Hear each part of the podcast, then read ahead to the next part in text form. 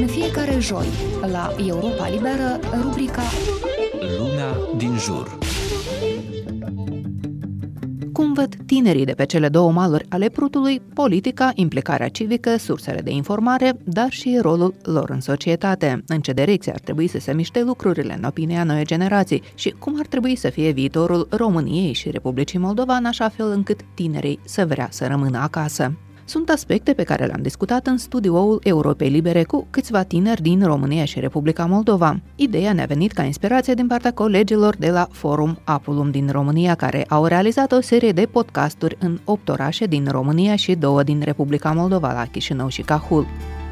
Florin Râște este un tânăr de 20 de ani din Alba Iulia și este moderatorul podcastului și cel care a stat față în față cu tinerii. L-am întrebat care este direcția în care privesc aceștia și cum își văd viitorul.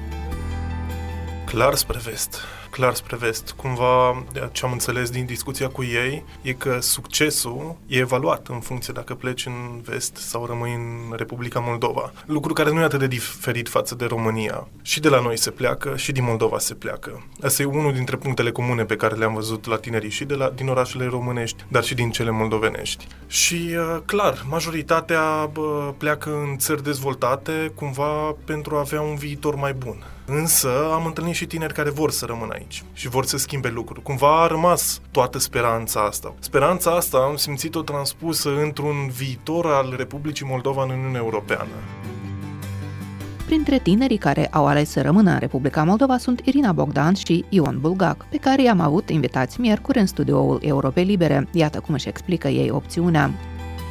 Pentru mine cumva a fost o decizie destul de simplă și evidentă. Alegerea cea mai mare pe care o văd eu pentru majoritatea tinerilor în Republica Moldova e fie să încerci să construiești ceva aici, cumva sentimentul ăsta de constructor și de om care poate să facă lucruri de la zero sau să le repare pe cele care nu funcționează bine, sau cumva poziția de om de rând într-o societate din vest. Și pentru mine, comparându-le una cu alta, răspunsul a fost evident, pentru că consider că în modul ăsta e mai bine să valorific potențialul pe care l-am. În ultimul an de liceu credeam cu siguranță că o să plec și când a intervenit pandemia și a intervenit toate care au fost din afară, să pleci a fost mult mai greu și știam cu siguranță că voi merge la facultatea de drept și nu știu cât de practic ar fi să facă dreptul din afara Republicii Moldova și cât de ușor mi-ar fi să mă reintegrez.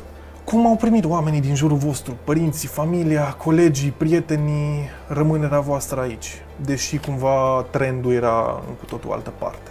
Oamenii din jurul meu și-au dorit ca să plec din Republica Moldova, dar până la urmă s-au bucurat de faptul că am rămas. Am descoperit multe oportunități care erau aici în Republica Moldova și ar fi bine ca mai mulți tineri să rămână acasă, dar e foarte greu pentru că, sincer, sunt foarte mult efort. Pentru mine, spre exemplu, unul dintre lucrurile care mă face mai fericit e să știu că sunt aproape de oamenii care mi-s dragi. Adică, spre exemplu, pe mine nu m-ar fi încălzit un salariu de 5.000 de euro în calitate de un jurist undeva în Germania Germania, știind că eu seara pornesc Skype-ul și mă uit la mama cum îmbătrânește. Spre exemplu, pe mine asta m-ar fi făcut mai puțin fericit. Din perspectiva prietenilor, ei majoritatea plecau și noi eram într-o continuă dezbatere. Sunt oameni pentru care eu mă bucur extrem de mult că au plecat și eu îi văd cum și-au găsit locul acolo și eu îi văd că ei într-adevăr își valorifică potențialul, învață la universități foarte bune și a fost o decizie extrem de bună pentru dânsi să plece. Și sunt oameni care mă uit și nu înțeleg pentru ce au plecat și și cat omul ăla acolo, el nu se simte în apele lui, el nu-i fericit, el nu, nu-și, nu găsește liniștea asta și pacea interioară. Vreau să vorbim un pic și despre lucruri bune. Irina, ce îți place la ce se întâmplă în Republica? Sunt lucruri bune în Republica Moldova și am fi orbi să nu le vedem că ele se întâmplă. Până la urmă, Republica Moldova este plină de potențial și oameni care merg la universități, pornim de la asta, și oameni care cred că ei o să poată să facă ceva Până la urmă, unii se dezamăgesc, unii uh, își iau bagajele și merg peste hotare, unii rămân în Moldova și continuă disperat și uh, poate se bucură pentru fiecare mică victorie pe care o, o au aici. Și eu mă simt fericit și împlinit în Republica Moldova. Deci avem muzică bună, avem teatre, poți să te duci, avem fete frumoase, avem... Uh, deci cumva atitudinea asta pesimist față de Republica Moldova nu mi se pare rezonabil pentru...